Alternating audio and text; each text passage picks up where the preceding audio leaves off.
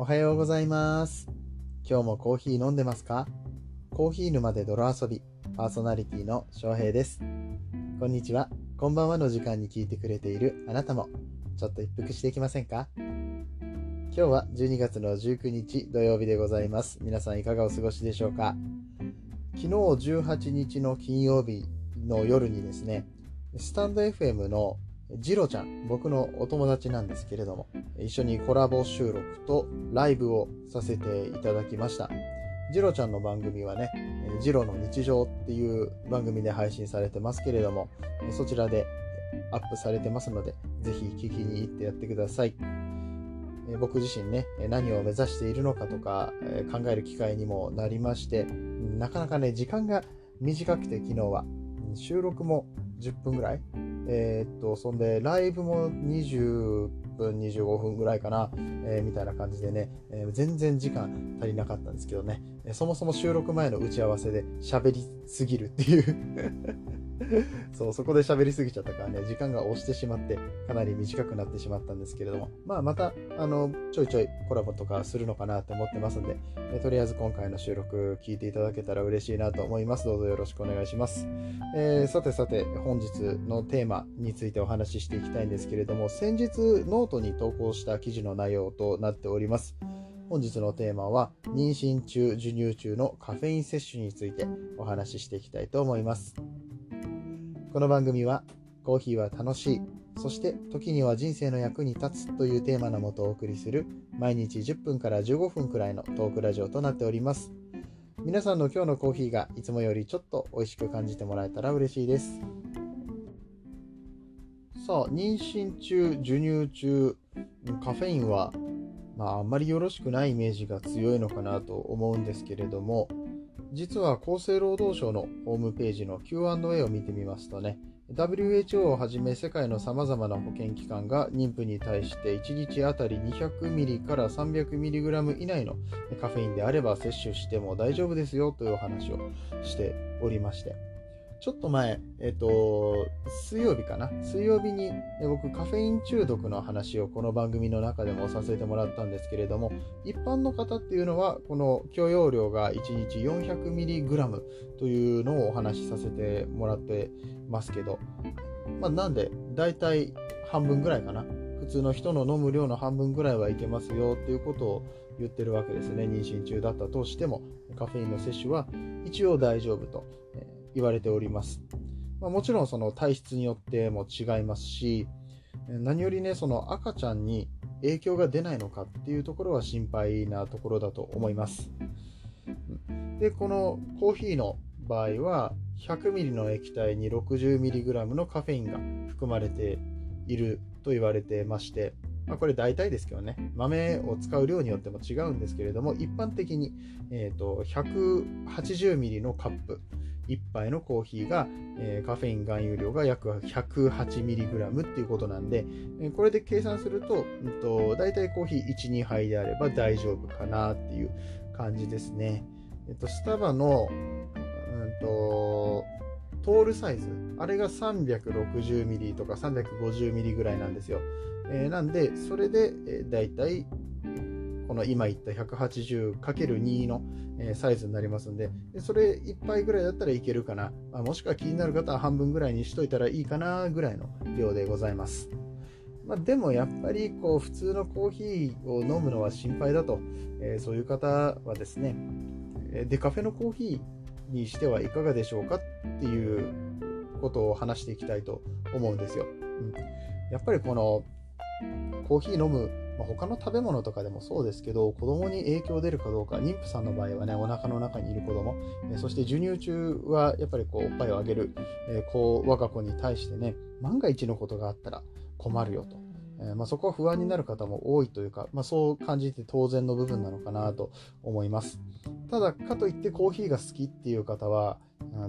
うん、それを理由にコーヒーを飲まないのもストレスになっちゃうわけじゃないですか。えー、であれば、デカフェのコーヒーであれば、こうカフェインの量がぐっと抑えられるのでいいんじゃないかなと思って僕はそこをおすすめしていきたいなと思います。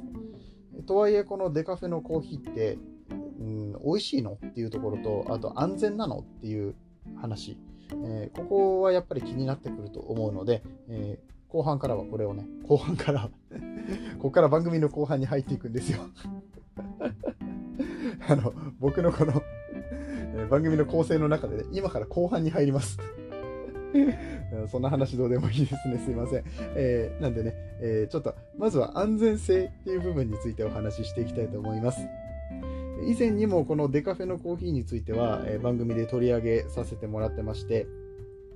最近のデカフェはね、本当に品質もいいし、味も美味しいですよってことを話させてもらいました。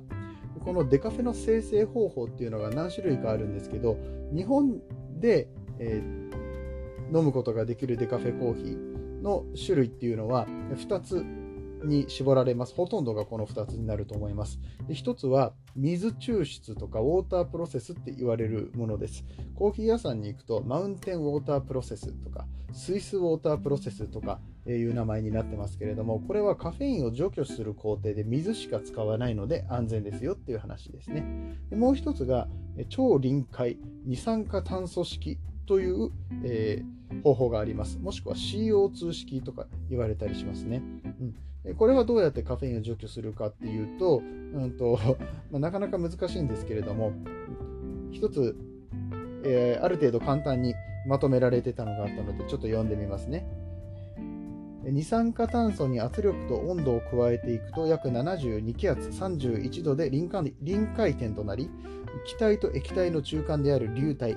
超臨界流体になります。これが超臨界二酸化炭素式っていうのの名前の由来になりますね。でこの超臨界流体の中に原料となる植物、コーヒーを入れると、えー、香りの成分と有効成分が流体に浸透して溶け出します。その後、流体の圧力を元に戻して気化させると、香りの成分と有効成分だけが残ります。と 難しかったね。そんなに 簡単にはまとめられてなかったんだけど、まあ、要は、えー、この二酸化炭素を使って、えー、抽出カフェインだけ取り除いて、カフェインだけっていうか全部取り除いて、でこのカフェインの部分だけ除去して、えー豆の中に他の成分を戻してやるっていう感じで、結構他の食品やベビーケアでもこの二酸化炭素式っていうのは使われてるみたいです。で仮にこの二酸化炭素の流体っていうのがコーヒーの中に残ってしまったとしても、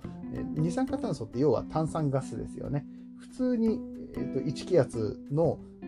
この我々が生きている世界の空気に触れたらガスになって揮発してしまうんですよね。だから残ることがないので、えー、これも安全ですよっていう感じです。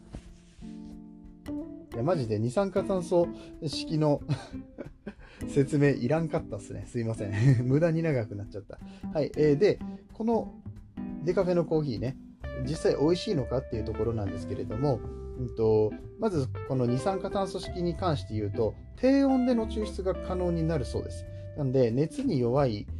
もの、特にこのコーヒーの成分とかの中で熱に弱いもの、香りの成分とかって結構熱で失われてしまう部分が多いんですけれども、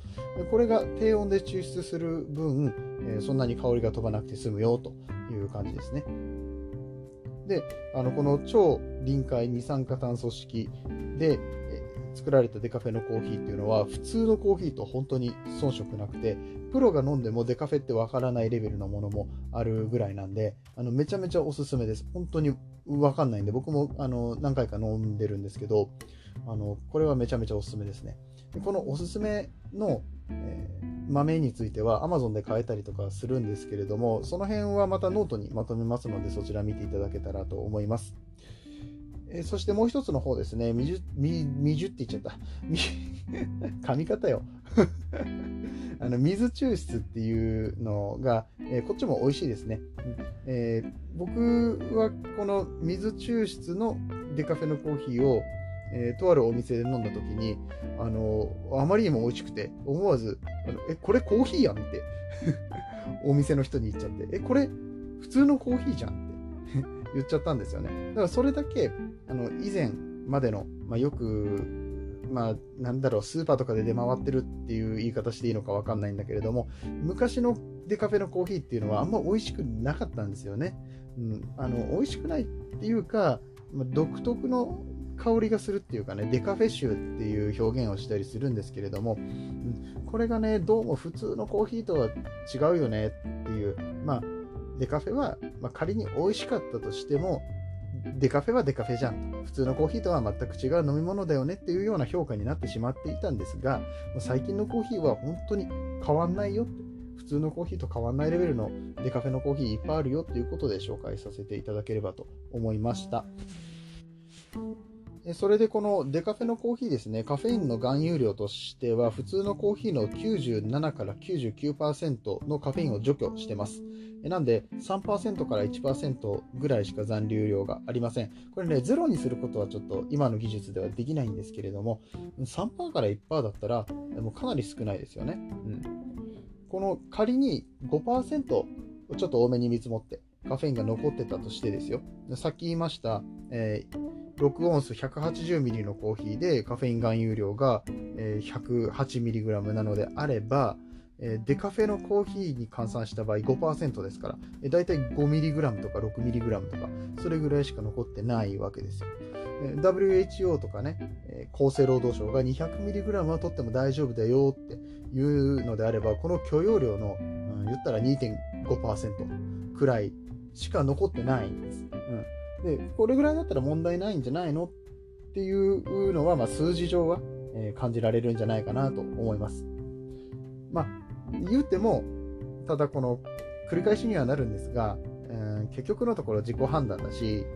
あとは妊娠中、授乳中っていうのはね、精神的なストレスが一番良くないじゃないですか。ここが気になっちゃうんだったらやっぱ飲まない方がいいですよね。うん。まあ、仮に2.5%だったとしても私の体に2.5%はこのあの子供には良くないのかもしれないって思うかもしれないのでそれはあの無理にあのコーヒー飲みなさいとは言わないんですが一つうんとまあ、ちょっと考え方の提案をね、させていただければと思います。最後にですね、まあ、大きなお世話かもしれないんですけれども、ちょっと聞いていただければと思います。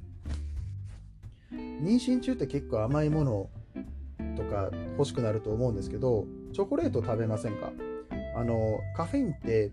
まあ、いろんな食べ物に入ってて、まあ、僕も全部把握してないんですけど約60種類ぐらい、えーとまあ、言ったら緑茶とか紅茶とかにも含まれてるし、えー、チョコレートにもカフェインっていうのが含まれてるんですね。でどれぐらいのカフェインが含まれてるかというと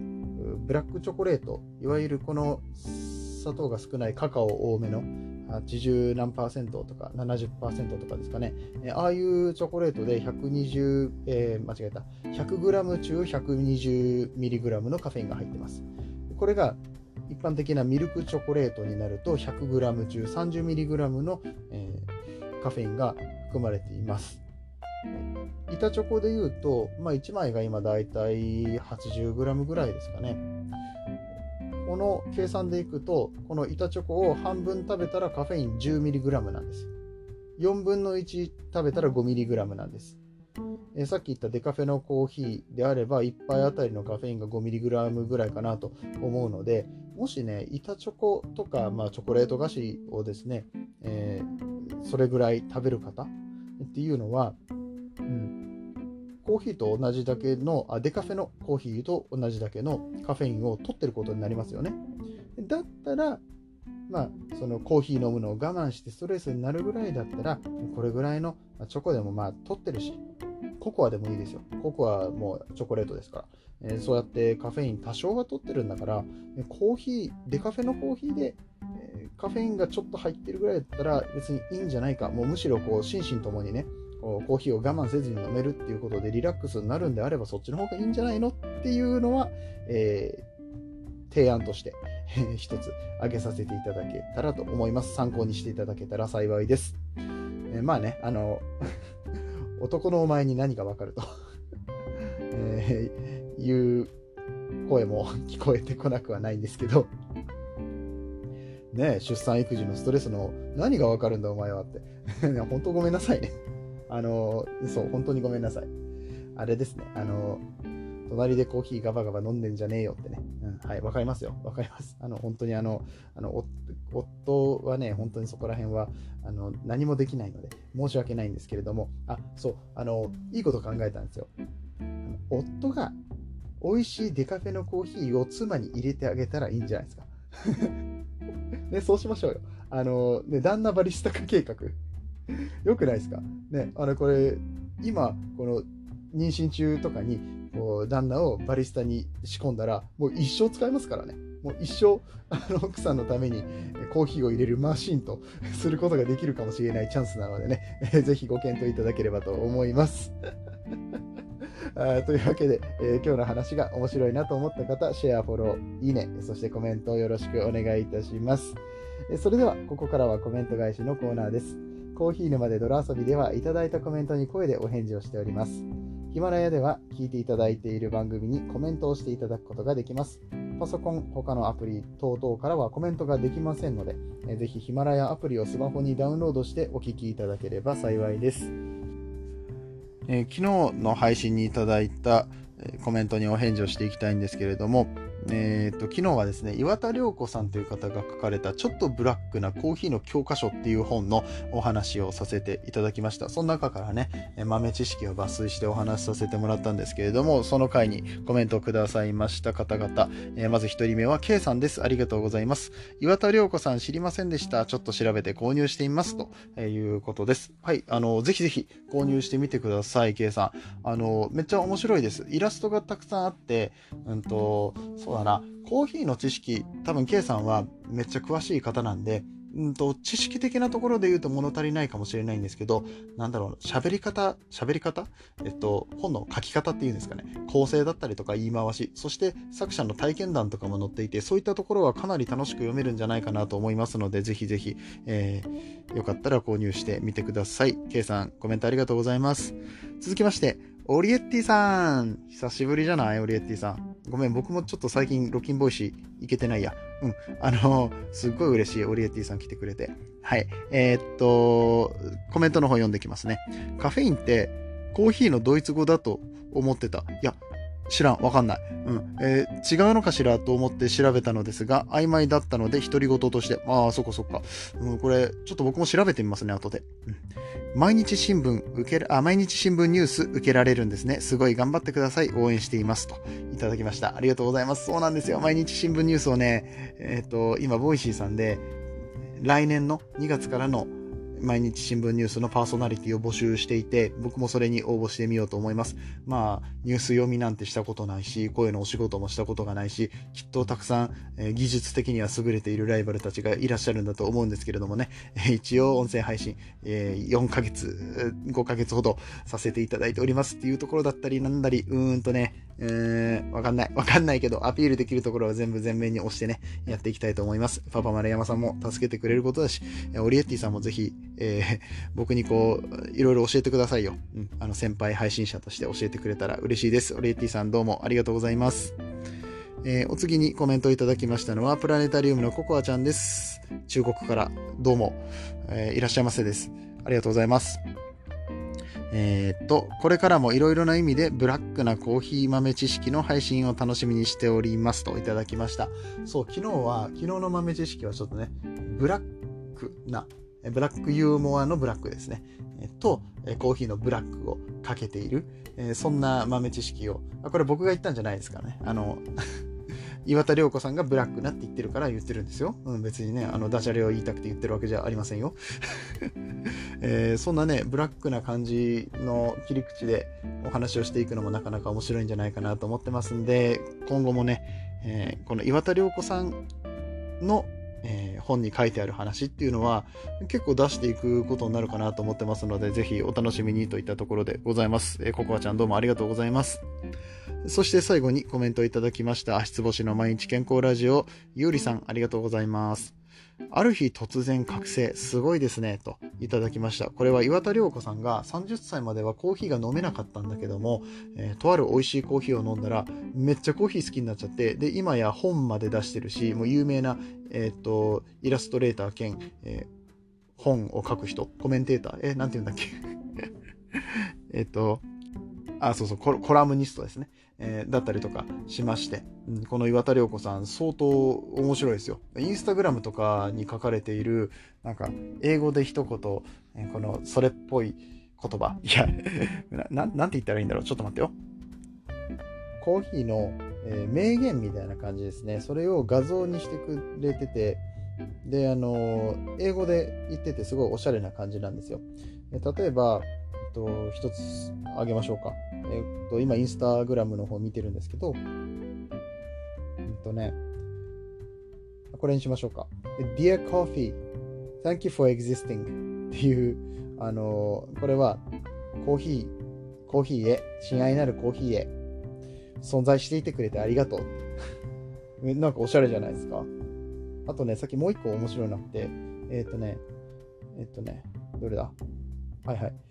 これが、えー、I must get up, my coffee needs me. えっ、と、私は起きなければいけない。えー、コーヒーが私を求めてるからって。